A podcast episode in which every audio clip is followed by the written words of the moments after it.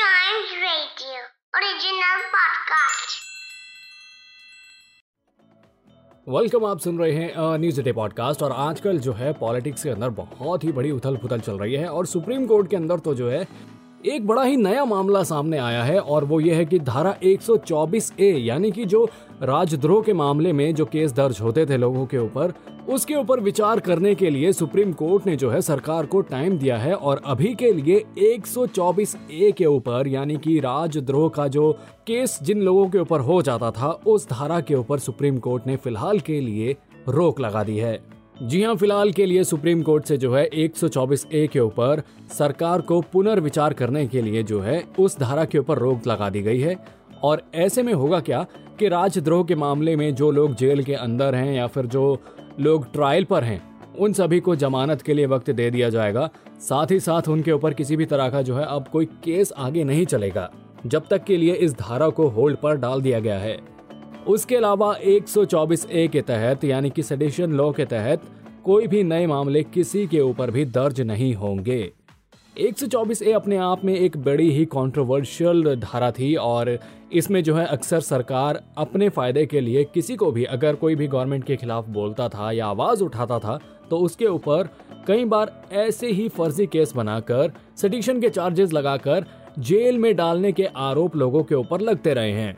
और इस धारा के अंदर किसी को जमानत भी नहीं मिलती और जब तक उसके ऊपर आरोप सिद्ध नहीं हो जाता, वो जेल के अंदर ही रहता है, या फिर वो पूरी तरह से बरी नहीं हो जाता तो उसको जेल के अंदर ही अपना वक्त बिताना पड़ता था।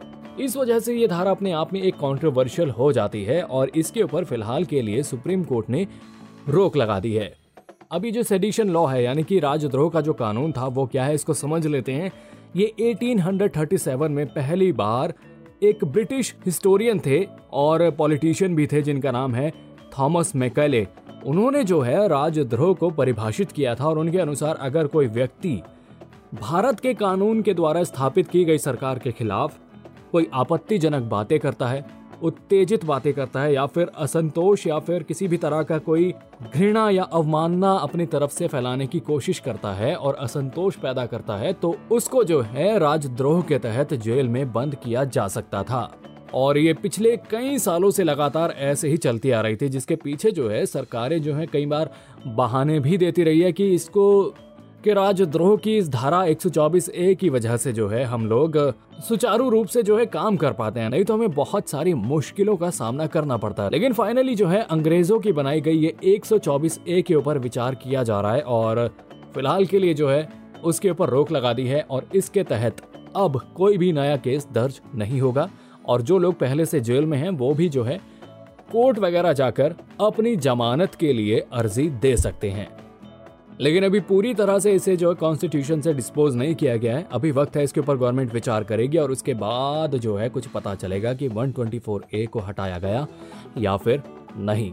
तो जी, ये था आज का न्यूज़ डे पॉडकास्ट उम्मीद करता हूँ कि आपको पसंद आया होगा। ऐसी ही खबरों के लिए बने रहिएगा हमारे साथ। And yes please do like share and subscribe to a news a day